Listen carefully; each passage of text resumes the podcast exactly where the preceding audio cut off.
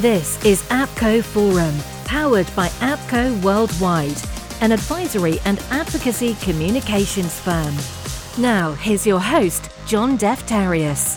Hello and welcome to APCO Forum, timely conversations catalyzing progress on global topics. I'm John Defterios. We're tracking the key emerging topics uh, taking place at the 76th United Nations General Assembly, or the UNGA. It is the meeting point for global leaders to discuss the most pressing issues of our time and also get an update, if you will, on the 17 Sustainable Development Goals, or the SDGs. Running in parallel to that, APCO is convening its internal experts and uh, outside guests to hive off some of these issues and take a deeper dive. Today, in the spotlight is furthering women's equality. Let's bring in Judith Arenas. She is the gender practice lead senior director, and also the senior advisor to the founder and chairman of APCO Worldwide. Judith, it's great to have you. I wanted to start on this idea that this should have been the topic of 2020, and we know what happened because of the pandemic. Everything got pushed back. What will bring gender equality, women's equality to the forefront? It's vital, I would imagine, losing that much time. Thank you, John. Indeed, at a time when everyone in the international community should actually have been celebrating, commemorating great progress as we mark 25 years of landmark treaties and documents recognizing women, women and girls' equality. On the contrary, we're seeing that this is being rolled back. When the international community convenes in New York, virtually or in person, to discuss and meet at the UN General Assembly, we know that the COVID 19 pandemic recovery is going to be at the forefront. And we know that it is precisely the COVID 19 pandemic that has disproportionately affected women and girls in a negative manner worldwide. Women and girls are now more likely to face poverty, economic insecurity, gender based violence, and barriers to accessing health services. So, putting them front and center of any discussion and any policy measures to advance and, re- and figure out how the global community is going to recover is going to be critical. But it goes beyond that. As we're seeing how the situation in Afghanistan is unfolding, that is just one of the latest examples of how women and girls are all too often paying the price for peace and security crises. And we've got to be looking at that as well as we watch the political statements take place in the GA Hall. And this is something that I saw firsthand when I worked with a Freedom Tech Squad made up of the original members of the Afghan Girls Robotic Team as we helped get them to safety. We are the original members of the Afghan Girls Robotics Team who started this back in 2017. And we had the chance to participate at the first global uh, competition for the first time as Afghanistan's representative in this section. Today that we are here, it's not only about us, but we are here to make sure young generation uh, in Afghanistan that we are here, we will raise their voice and we will stand by their side. Our request to international community is is to not leave the young generation of Afghanistan alone because we believe that there are many genius people like Albert Einstein, Stephen Hawking, Marie Curie, among of them. Please think about your future and don't let Afghanistan to be the second Iraq, Syria. And the end, my message to the Afghan girls is that make your dreams and be, believe me that one day your dream will come true because you are the owner of the country, you are the owner of Afghanistan, and you are the winner, not the Taliban. That's a fitting message, Judith, from the uh, Freedom Tech Squad. It allows us to dive deeper into this issue. Let's bring in our special guest. Irene Khan is the UN Special Rapporteur on freedom of opinion and expression. Welcome to APCO Forum, Irene. It's nice to have you. We had Judith um, talk about the crisis in Afghanistan. What do you think is the greatest risk to women and girls as a result of the crisis? Can we put some tangible uh, processes in place here to see what the fallout is already? Well, I think from one day to the next, um, girls no longer are able to go to school.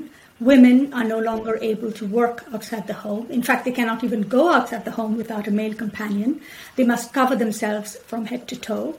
Um, so I think it's a very dark moment for women and girls in Afghanistan. Very dangerous too. Violence has gone up. Uh, we hear stories of uh, young girls, uh, single women uh, being forced into marriage. Uh, women journalists are being hounded, not allowed to work. Um, so it's very, very dangerous. Is this the true face of the Taliban then, and how it affects women and girls, Irene? Is this the reality? Because they were trying to convey a very different message uh, after the U.S. Uh, exit.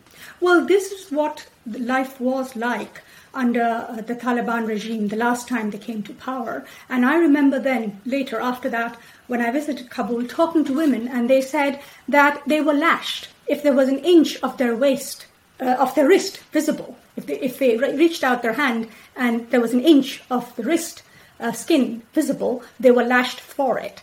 And so many women fear that those dark days are back again. And the Taliban don't appear to have shown sufficient signs of change. As you know, they have an all male administration in place um, and also ethnically very narrow.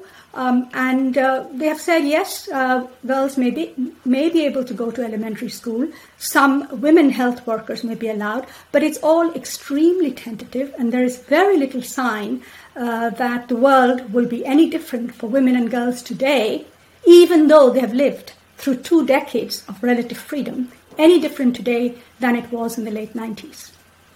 It's almost rolling back the clock, Irene. Let's bring Judith back into the conversation. This is the UN General Assembly that is dealing with uh, COVID 19 and trying to uh, jumpstart the post COVID 19 uh, pandemic recovery, if you will, uh, Judith.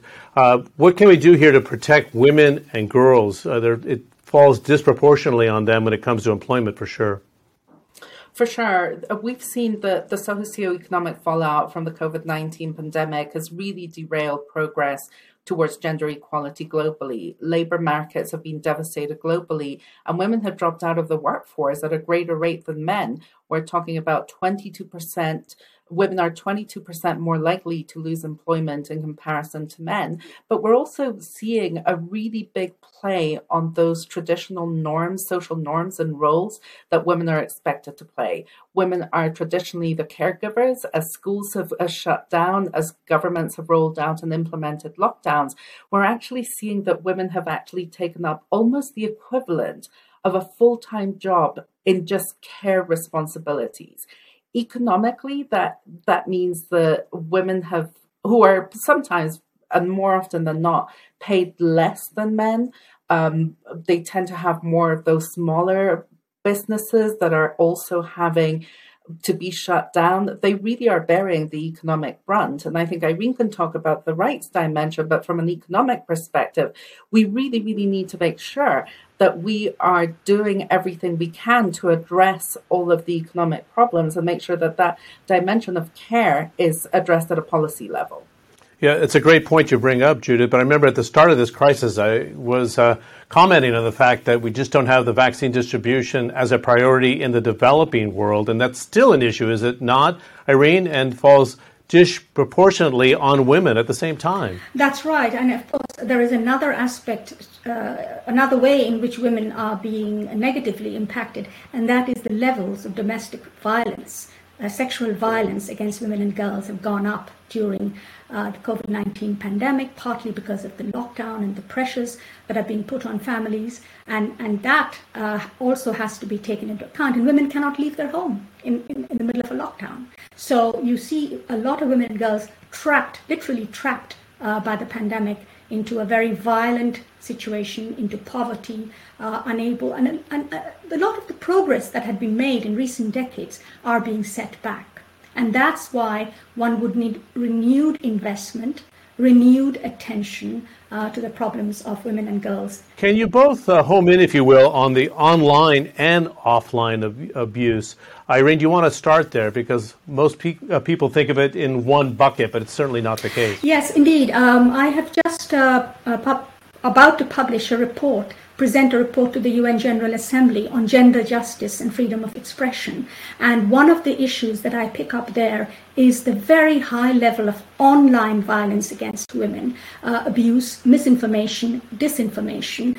Uh, it affects disproportionately women in public life, in particular, women politicians, women journalists, uh, women uh, human rights activists. Um, and the tool, digital technology as a tool that is meant to expand our rights and opportunities, are actually becoming a very toxic environment, are creating a very toxic environment for women. And many women are stepping back from public life because they cannot take this level of violence and hatred online that is being allowed um, to perpetuate and affect them and their families and their mental uh, state of health.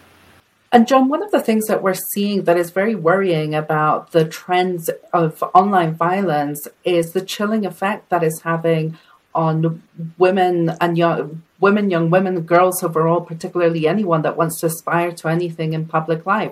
We're hearing journalists tell us that they are self censoring, and you know how important having access to Twitter and other social media tools is for a journalist. So, overall, this can actually lead to having a negative impact on women participating in public life overall. Irene, is there anything that the UN can do to foster communication so we don't have this disinformation, which is so toxic? Well, you know, research has shown that the best medicine for disinformation is actually media freedom. Where there is enough information flowing independently, people can fact check. Uh, people feel much more comfortable. It's about building trust in information sources. And in closed societies, in repressive societies, that's where disinformation, misinformation flourishes. So, what the UN can do is to uphold human rights. Member states need to be open about their own information, public information, share that openly, and encourage and foster uh, independent media.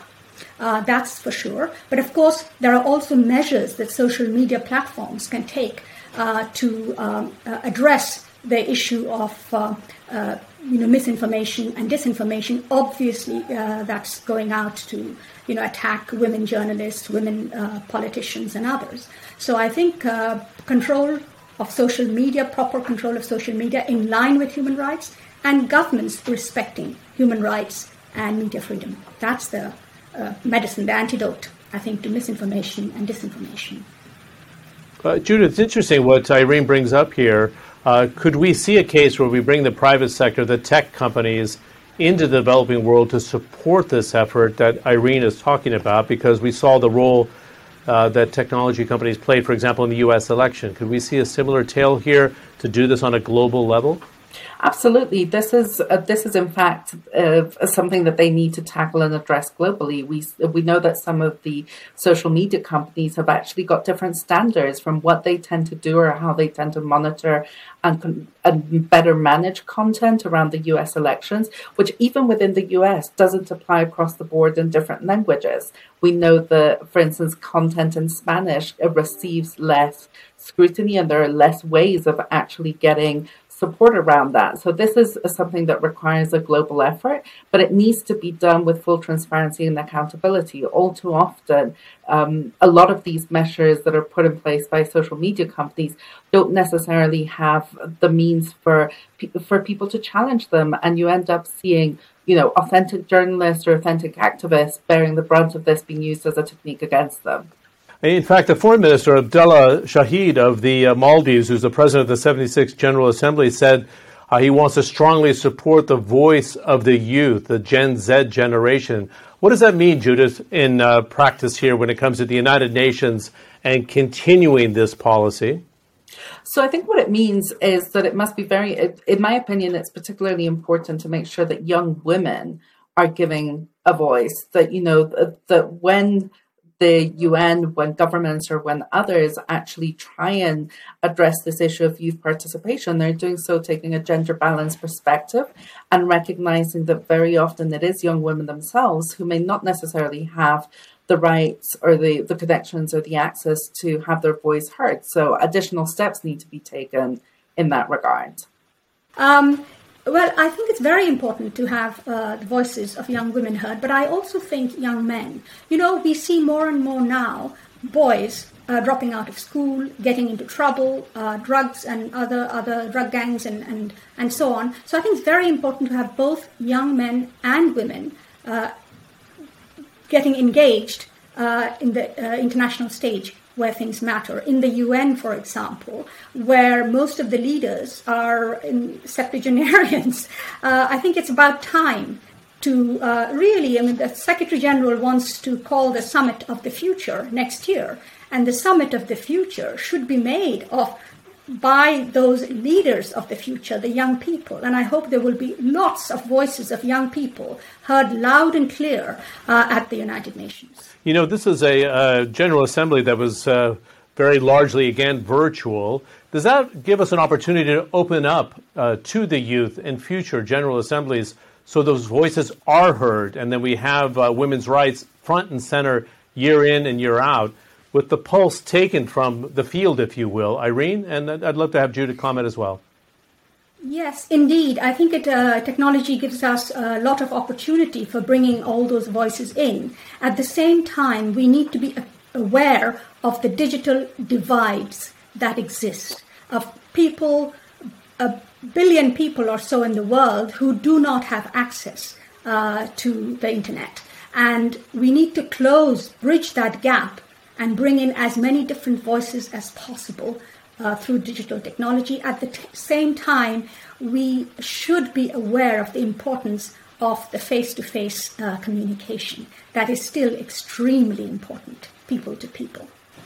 And John, the UN is 76 years old, right? So, uh, as Irene has mentioned, the UN Secretary General is really trying to get the UN into the 21st century, and that has to take into account making sure that everyone really has a seat at the table and making sure that not just um, when the UN meets in September in New York or virtually, that these seats are opened up to women, to girls, to young people, but that this happens throughout the process and the uh, really concerted measures are taken to make sure that these voices are heard throughout and that they're taken seriously. I think that's the critical point. Irene Khan, nice to see you again. Judith Arenas, thanks for your expertise on this subject uh, and joining the uh, APCO forum. We hope that this uh, will foster a deeper understanding of the issues at play here. And the, and the wider goal is to have uh, organizations, of course, become catalysts for progress themselves. You can watch further episodes of APCO Forum, and you can find our programming on the social media channels of APCO Worldwide, and subscribe to the forum on your favorite podcast platform. Thanks for watching. I'm John Defterios. We'll see you soon.